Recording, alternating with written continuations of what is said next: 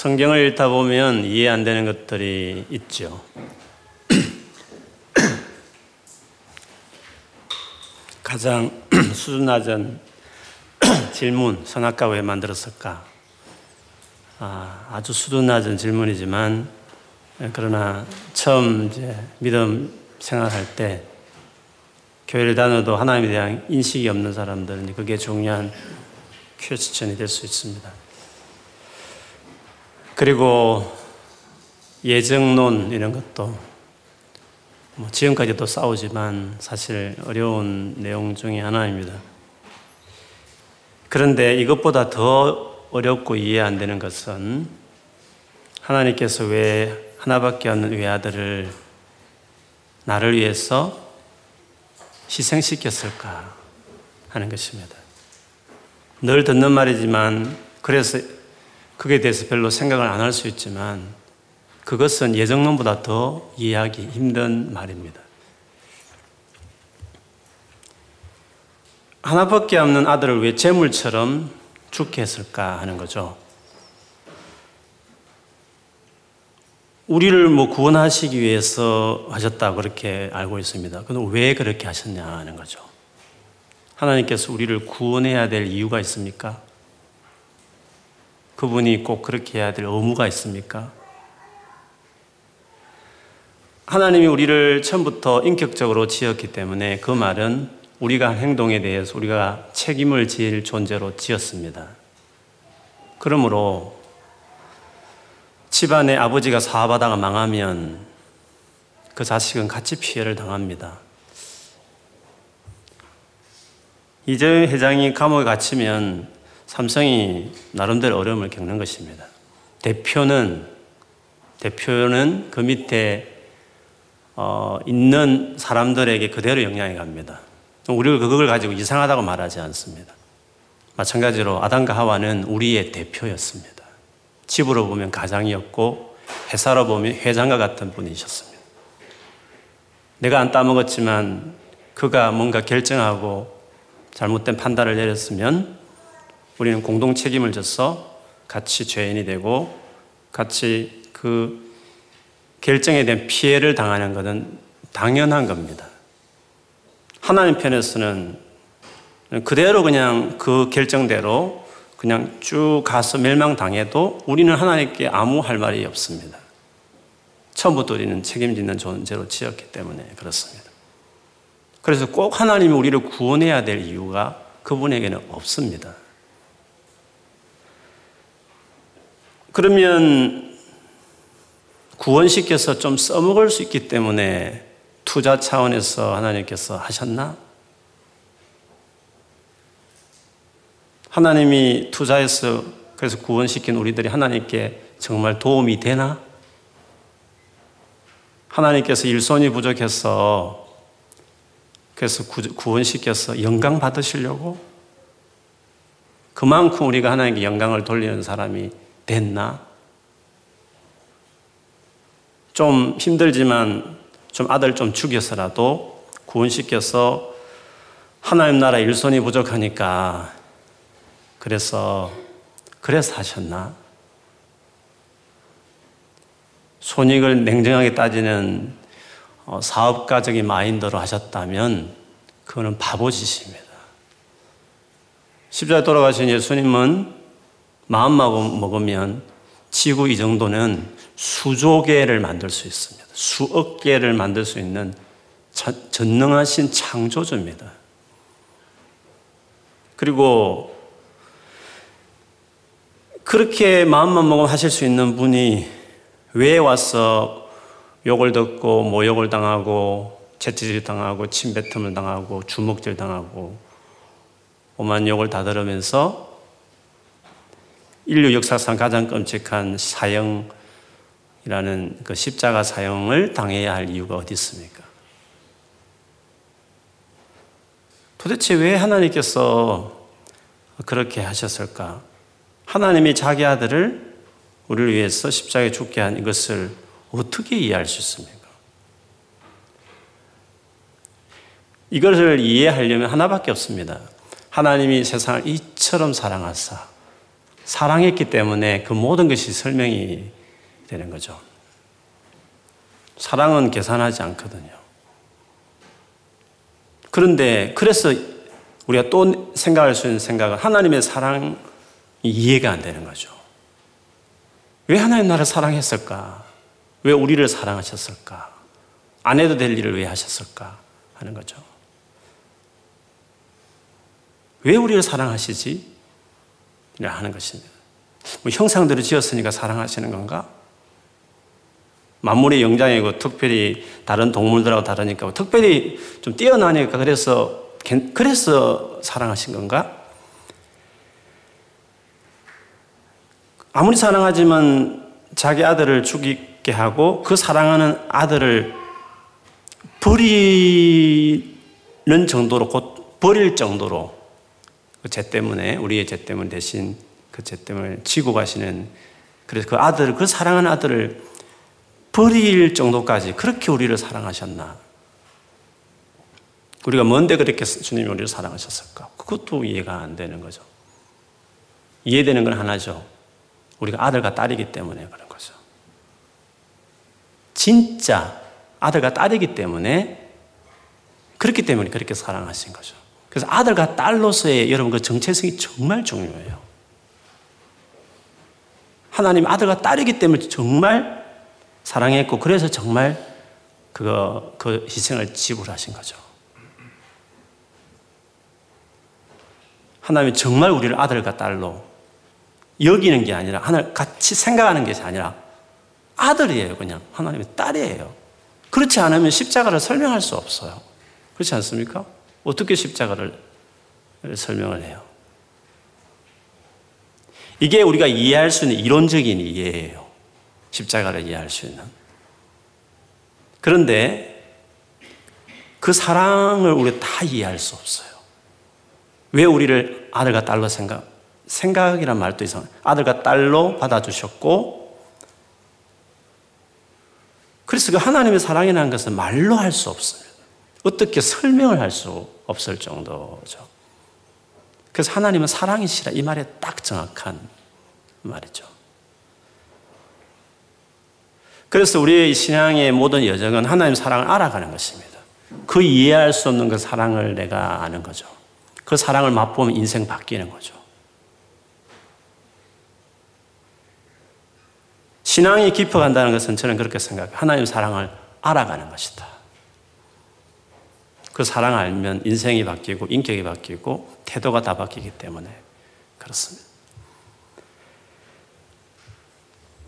요한복음에 보면요. 요한 일 서에 보면 이 부분 한번 읽어볼까요? 요한 일 서 사 장 신약 뒤편에 있습니다. 요한 일 서 뒤에 보면 조금 요한계시록이 제일 뒤에 있고 그 앞에 요한 일, 이, 삼 서 유다서 있는데 요한 일 서 삼 장 사 장을 보겠습니다. 사 장 십사 절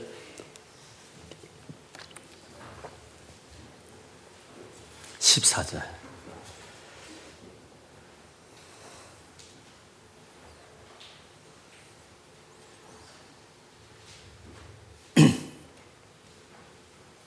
십사 절 읽어볼까요?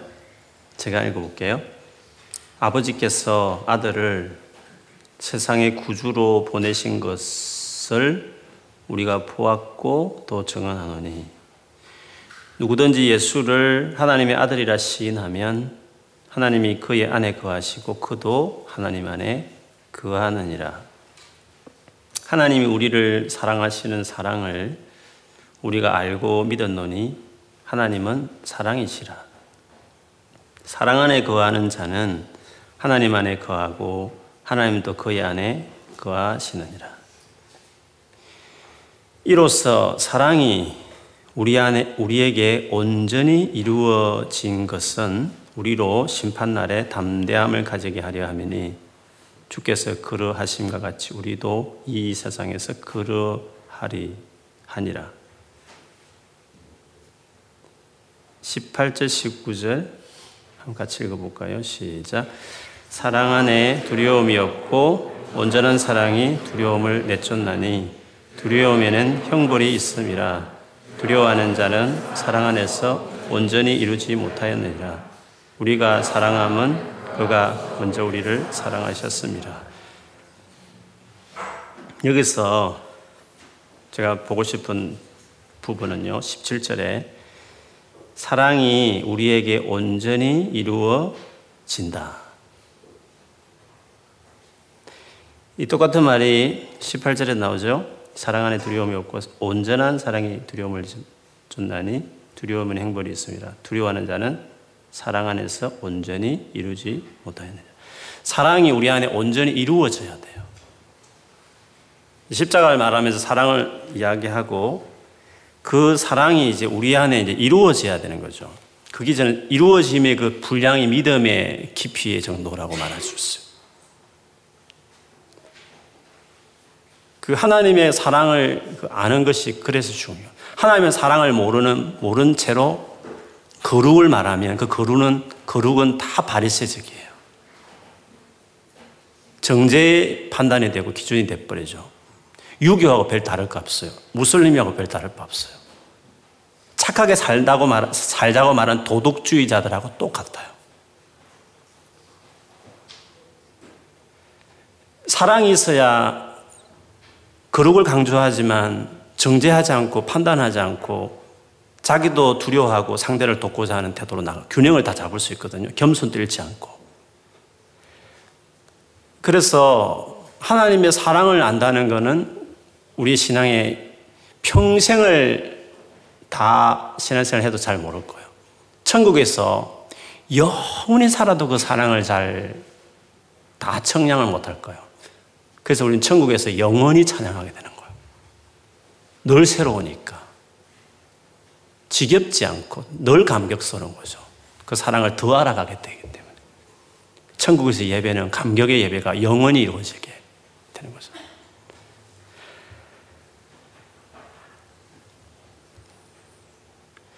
이런 하나님의 사랑을 알아야 오늘 본문을 이해할 수 있어요. 사람들이 예수님께 자기 어린 아기를 데리고 왔습니다. 여기 뭐 아기라고 되어 있습니다. 다른 복음서에는 아기라고는 되어 있잖아요. 근데 누가복음은 유독 아기라고 되어 있어요. 영어 성경 봐도 베이비라고 되어 있습니다.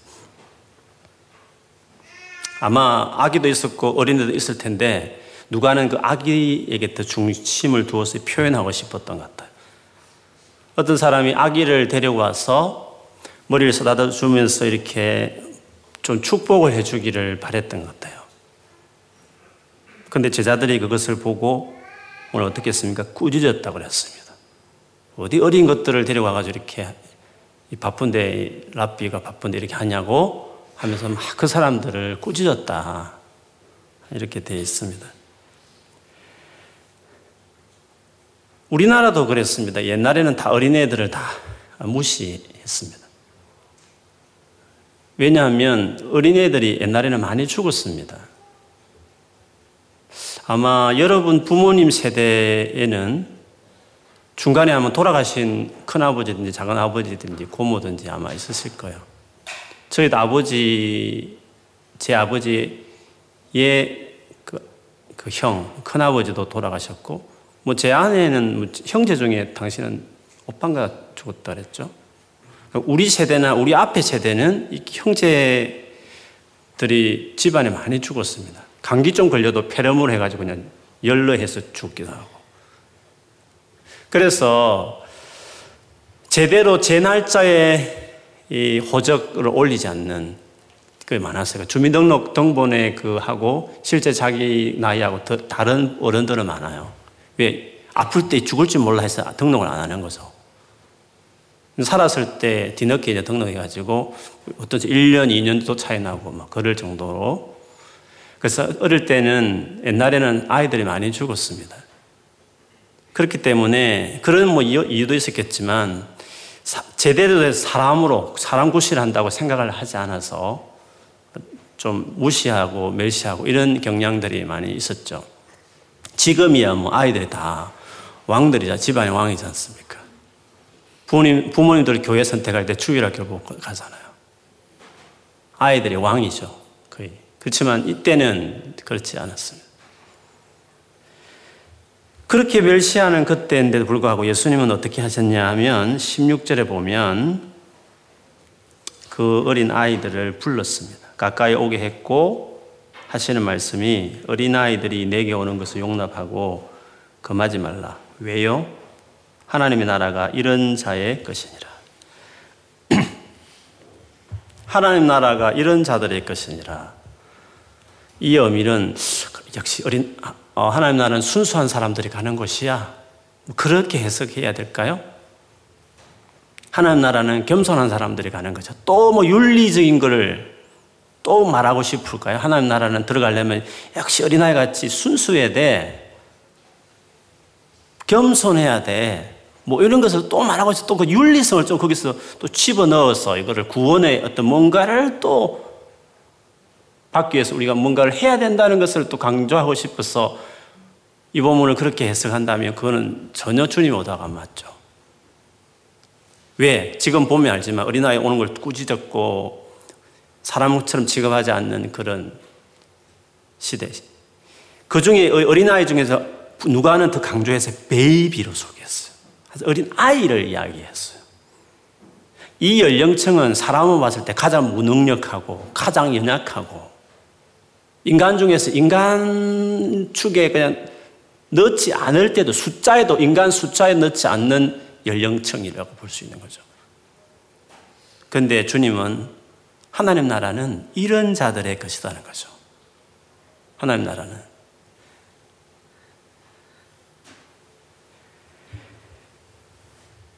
어떤 나라든지 간에요. 뭐 대표적인 게 히틀러지만 어떤 나라든지 간에 자기 나라를 제대로 세우기 위해서 똑똑한 사람들이 국민들이 되기를 바라요. 장애인들은 또 열등 민족이라는 생각이 유대인들은 다 학살, 그래서 학살을 했잖아요. 히틀러가. 장애인들, 전능아들, 인간같지 않게 보여지는 건 다 다 싹 멸종하고 우등 시민들만 이렇게 양산하려고 히틀러가 그렇게 했죠. 어느 국가든지 그래요. 자기 국민들이 더 실력을 쌓고 교육을 해서 똑똑하고 그리고 교육을 잘 받아서 더 시민 교육을 받아 더 훌륭한 국민이 되기를 원하고 그래서 결과적으로 부강한 나라가 되기를 원하고 그게 다 모든 나라가 추구하는 정책이고 방향이잖아요. 근데 하나님 나라는 달라요. 하나님 나라는 이런 자들의 것이니라. 이 나라는, 이 하나님 나라는 이런 자들의 것으로 허용되어 있는 나라라는 거죠. 하나님 나라는 장애인들에 의해서 열려진 나라요. 전능아들에게 열려진 나라요. 세상에서 가장 역할을 제대로 인간고시를 못하는 사람들 같이 보여진 사람에게도 열려진 나라요. 과거에 수많은 죄를 지어서 손가락질 당할 만한 안 좋은 과거사를 가진 사람에게도 열려진 나라요. 하나님 나라는 이런 자들의 것이니라 라고 이야기를 했습니다. 하나님 나라에 들어가는 데는 경쟁률이 없습니다. 모든 사람이 열려있고 누구나 들어갈 수 있는 나라가 하나님의 나라다. 그렇게 이야기하고 있습니다. 그 나라는 시스템을 가지고 있는 사회적인 소셜을 가지고 있는 나라이기도 하고 또 많은 사람이 그 구성으로 이루어진 나라이기도 해요. 모든 나라, 민족, 모든 언어를 가진 다양한 사람들이 모인 나라이기는 해요. 그러나 그 나라는 이 세상의 어떤 나라와 달라요. 자격을 논하고 수준을 논하고 능력을 체크하고 인격적으로 훌륭하든지 아니면 분야에 실력이 있든지 뭐 외모가 좋았든지 그런 것 따라서 경쟁을 하고 가려면서 사람을 뽑고 환영하고 환영하지 않고 이렇게 하는 나라지만 하나님 나라는 완전히 달라요. 그래서 주님께서 제자들에게 책망하시죠. 그렇게 하지 마라. 내가 지금 소개하는 이 내 나라는 하나님의 나라는 너희같이 잃어버린 나라지만 이 나라는 이런 자들에게 열려진 나라다. 어떻게 이걸 이해할 수 있겠어요? 하나님은 그런 분이기 때문에, 하나님의 사랑은 원래 그렇기 때문에 어, 그런 거죠. 이런 나라에는 경쟁할 필요도 없고 누구나 다 들어갈 수 있는, 세상에 가장 인간 같지 않은 것들, 가장 자격이 안 되는, 가장 전능아들, 아예 그냥 죽여도 괜찮고 그냥 돌보지 말아야 될 것처럼 보이던 사람들까지. 하나님 나라는 홈리스를 위한 나라예요. 하나님 나라는 가장 손깍지 받는 사람들도 들어갈 수 있는 나라예요. 하나님은 그렇게 자기 나라를 오픈하셨고 열어놓으셨다는 거죠. 그러면 들어가지 못할 사람이 아무도 없는 거잖아요. 그런데 아이러니하게도 십칠 절에 보면 결탄코 거기 들어가지 못하겠다는 사람을 이야기한다는 점이 생소하죠. 십칠 절 한번 읽어볼까요? 오늘 본문 돌아왔어. 누가복음 십팔 장 십칠 절 시작. 내가 진실로 너희에게 이르노니 누구든지 하나님의 나라를 어린아이같이 받아들이지 않는 자는 결단코 거기 들어가지 못하리라 하시니라.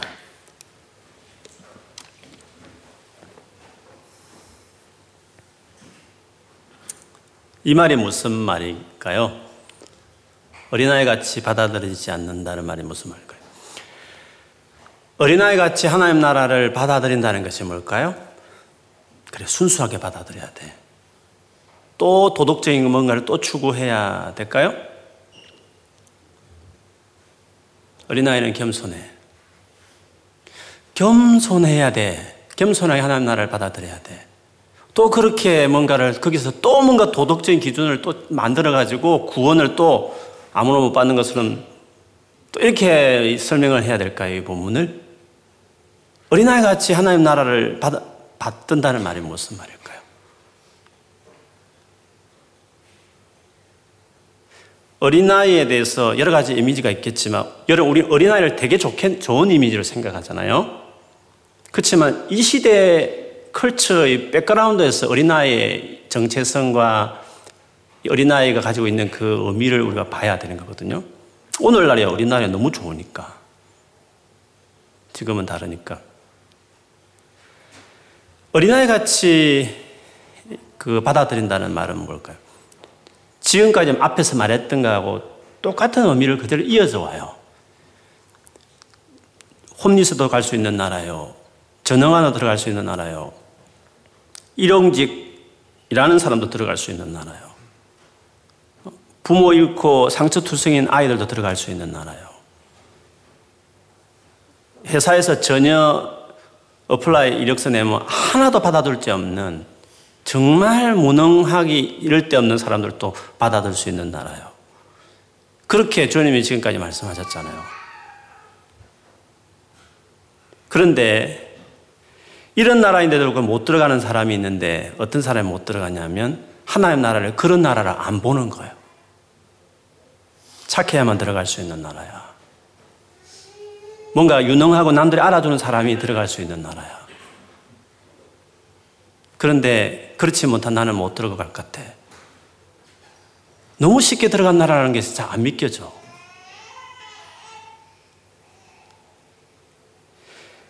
여러분, 아이라는 게 그렇지 않습니까? 아이가, 어린아이를 생각해 보면 어린아이는 진짜 별 볼이 없고 약하고 겁도 많고 막 그 때리면 맞아야 되고 당하는 대로 그렇게 하고 잘못도 할 수 있고 그런 거잖아요.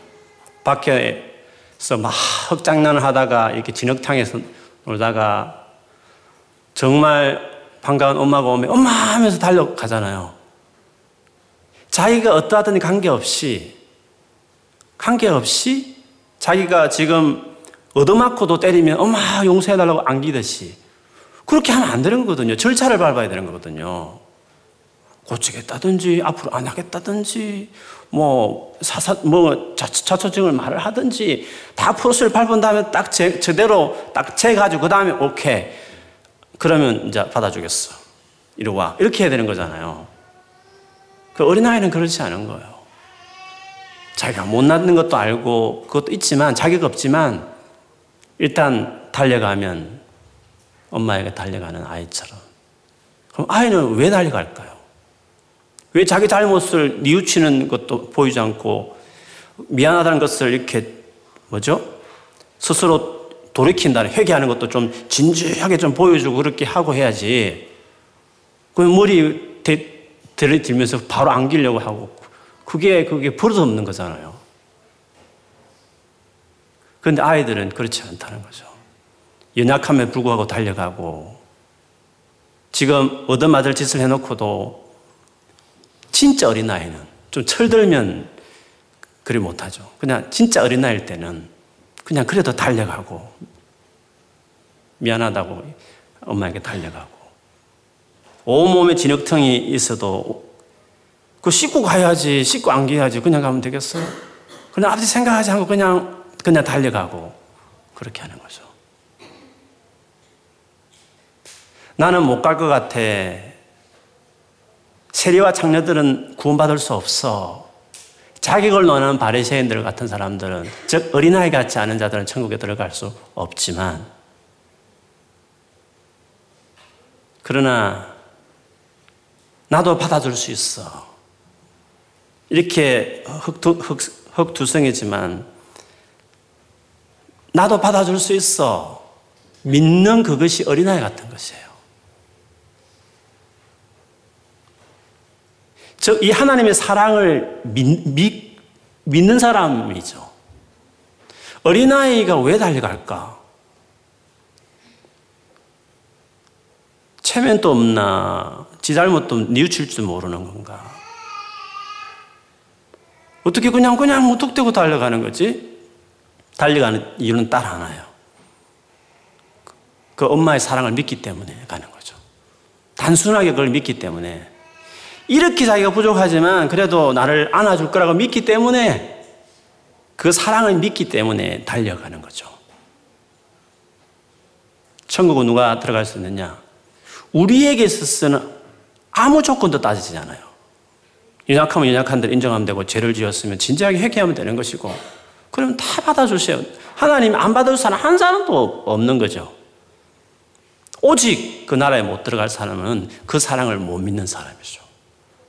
그렇게 쉽게 구원을 받는 거야? 그렇게 쉽게?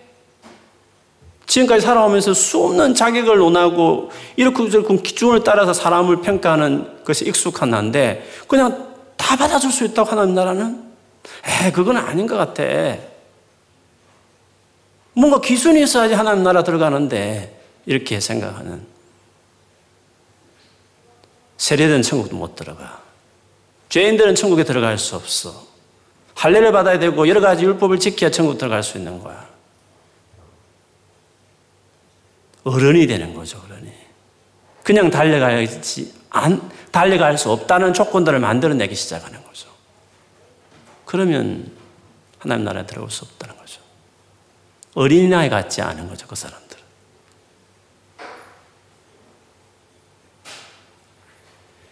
주님이 우리에게 말한 것은 뭔가 또 다른, 또 다른 어린아이의 어떤 특성, 순수함, 깨끗함, 전적으로 의지함. 그렇죠? 전적으로 의지하는 건 맞아요? 그 전적으로 의지함, 그것도 뭔가 또 뭔가 윤리적인 어떤 신앙적인 열심, 기도 많이 하는 막 뜨거운 열심, 그런 전적으로 의지해야만 천국 들어갈 수 있는가? 그걸 또 다르게 신앙적인 어떤 수준으로 만들어내고 윤리적인 어떤 수준으로 또 만들어내서 뭔가 구원받는 건 여전히 힘든 것처럼 계속 말을. 우리는 너무 거기 익숙한 거죠. 왜냐하면 하나님 사랑을 모르니까. 이런, 이렇게 엄청나게 우리를 맞이하시는 그 하나님 사랑을 잘 모르기 때문에 우리는 어린아이 같이 그 천국을 받아들이지 못하는 거죠. 온몸에 들어오도 그냥 달려가듯이 그 사랑을 믿고 달려가듯이, 그러면 들어갈 수 있는 나라죠. 그래서 우리가 언제나 뭐 이 사랑을 모르기 때문에, 그래서 사실은 주님 관계가 어렵죠. 주님이 까다로웠어도 힘든 것도 아니고, 내가 좀 잘 써야 되는데 못 썼기 때문에, 어떤 내 스스로 부족하기 때문에 좀 주님 관계 어렵다고 생각하는데, 그건 다 거짓말이에요. 그런 하나님 사랑을 몰라서 그래요. 하나도 어렵지 않아요. 언제나 주님 앞에 갈 수 있어요. 언제나 주님 맞아요. 죄를 지었으면 회개하면 되는 것이고 연약하면 고백하면 되는 것이고 그 사랑이 못 받아줄 사람 없기 때문에 그 사랑을 신뢰하고 정말 그분을 의지하면서 그 사랑이 근거한 그 전적인 의존, 의존으로 주께 나아가면 주께서 우리를 맞으시고 씻어주시고 그래서 결국 거룩해지는 걸 맞아요. 그렇게 거룩해지는 거죠. 거룩은 사랑의 웅덩이 속에서 거룩해지 깨끗해지는 거예요. 사랑 없이 그냥 거룩을 요구하는 것이 유교예요. 세상의 도덕주의자예요. 그게 무슬림인 거예요. 이슬람교를 말하는 거예요. 모든 고등 종교에서 말하는 반듯하게 살아야 된다는 말들은 그런 것들이죠. 우리가 거룩이 너무 힘든 것은 거룩하면서 수많은 죄책감이나 이런 것들 사로잡히는 것은 사랑 안에 들어가 있지 못하기 때문에 사실 더 거룩해지지도 않고 그냥 고행을 하는 거죠. 금욕주의자들이 되는 거죠.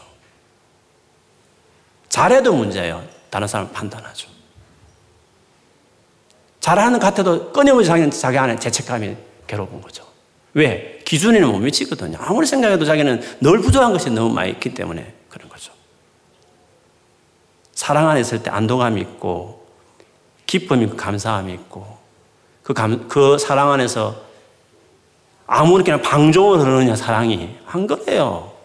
그 사랑을 알면 스틱하게 자기 몸을 쳐서 자기를 거룩하게 세워요. 아이러니하잖아요. 사랑과 거룩이 같이 뒀다는 거죠. 에베소서 일 장을 한번 볼까요?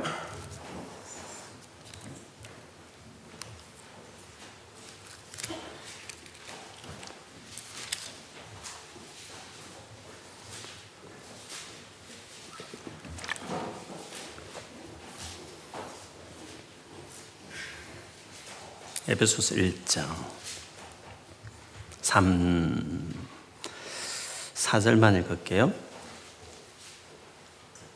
사 절 제가 읽어볼게요. 곧 창세전에 그리스도 안에서 우리를 택하사 우리로 그 다음에 우리로 사랑 안에서 사랑 안에서 그 앞에 거룩하고 흠이 없게 하시라. 거룩하 흠없이 되는 것은 사랑 안에서 이루어지는 거예요.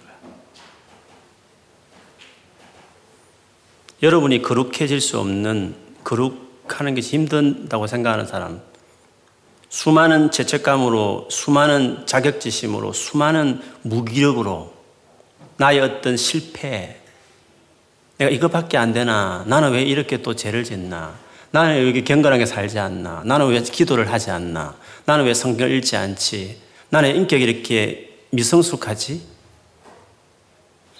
수많은 자기를 향해서 비수를 꽂으면서 거룩하겠다는 동기가 강렬함에도 불구하고 그게 안 되는 거죠. 사람이 하루아침에 그렇게 섭니까? 칠십 년을 열심히 쫓아보세요. 얼마나 거룩해지는지. 그러면 거룩해지기 전까지 우리는 평생을 그렇게 죄책감을 사로잡히며 자책하면서 무기력에 빠져서 다운되면서 열정 없이 그냥 그렇게 신앙생활 해야 됩니까? 아니에요. 사랑이 뭔지를 알아야 돼요. 하나님의 사랑이 얼마나 엄청난 사랑인지를 그걸 알아야 하는 거죠. 그래서 쓰러져도 벌떡벌떡 일어서고 죄를 지어서도 사랑을 믿기 때문에 좋은 마음을 다해서 회개하고 또 일어서고 연약하고 부족해도 나를 여전히 사랑하시오 하나님 생각하면서도 또 주님 앞에 가고 나만 그런 것이 아니라 옆에 사람도 다 그렇게 돼요. 그렇게 허물고 부족해도 하나님 사랑하신 사람들 또 귀하게 생각하고 세상에 어떤 사람을 보더라도 그렇게 보게 되는 거죠.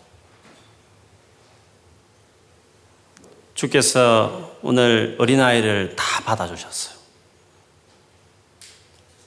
하나님 나라는 이런 자들의 것이라고 말씀하셨어요.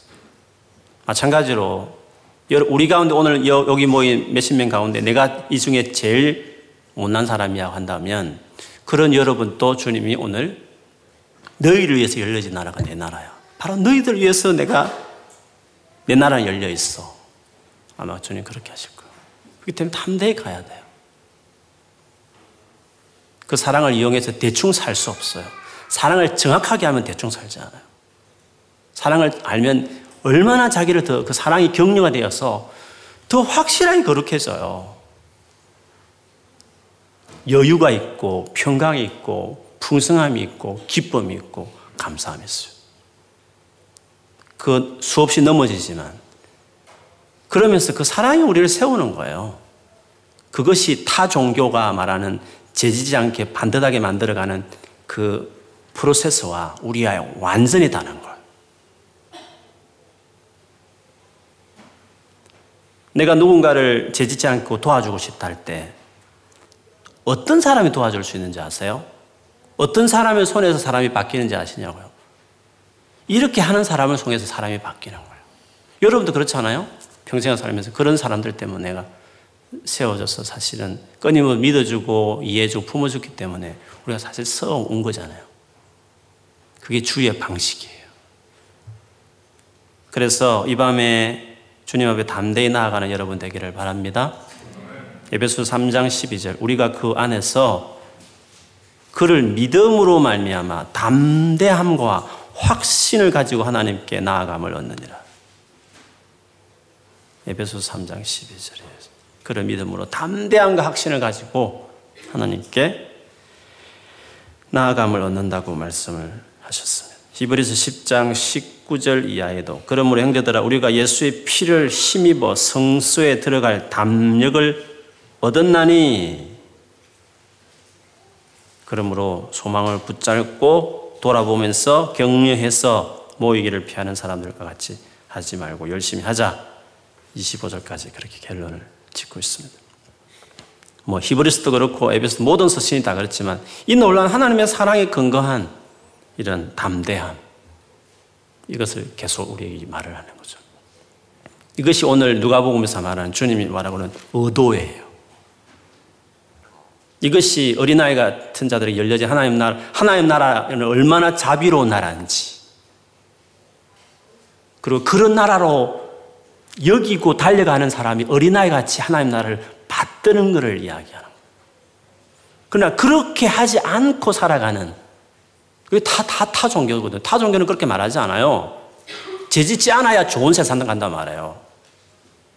자기 스스로 고행하고 선행에 착해져야만 좋은 극락을 간다고 말을 하는 거예요. 사, 오 세에 간다고 이야기해요. 그거는 어린아이가 되는 게 아니거든요. 그거는 성인이 되는 거예요. 하나님 나라는 그렇게 해야 된다고 생각하는 거예요. 성이 그렇게 못 가는 거죠. 하나님 나라를. 그런 사람들은. 그런데 어린아이같이 별볼이 없고 연약하고 가자 인간 같지 않아도 그냥 달려가는 거죠. 어린아이처럼. 그렇게 사랑을 믿고 그렇게 전적으로 하나님의 사랑을 믿고 그 사랑을 정말 믿고 십자가의 사랑의 능력을 정말 믿고 달려가면 하나님이 받아주실 뿐만 아니라 깨끗하게, 반듯하게, 진짜 새 사람 되게. 그게 아이러니한 복음의 능력이에요. 이 사랑을 누리고 경험하는 사람이 돼야 돼요. 그래야 세상에 변변치 않은 것들을 다 품어낼 수 있어요. 모두가 손각자고 멀리하고 끄레끼는 사람들도 다 다가갈 수 있는 사람이 될 수 있어요. 그 사랑을 알아야 내가 그렇게 변화되어야 그렇게 되는 거거든요. 교회가 그래야 그 사람들 맞이할 수 있는 사람이 교회가 될 수 있는 거죠. 놀라운 거예요. 이게 복음이에요. 이게 예수예요. 이것이 교회예요. 이것이 그리스도인으로 살아가는 삶이라고 말할 수 있어요. 놀라운 거죠. 이런 은혜가 우리에게 주어졌습니다. 오늘 이 밤에 그 은혜를 누리십시오. 주 앞에 어린아이처럼 달려가서 주, 주의 품에 안기고 회복되시고 다 세워져서 작은 예수가 되어서 세상에서 그렇게 사람들을 대하고 품어가는 여러분 되기를 주의 이름으로 축원합니다. 아멘.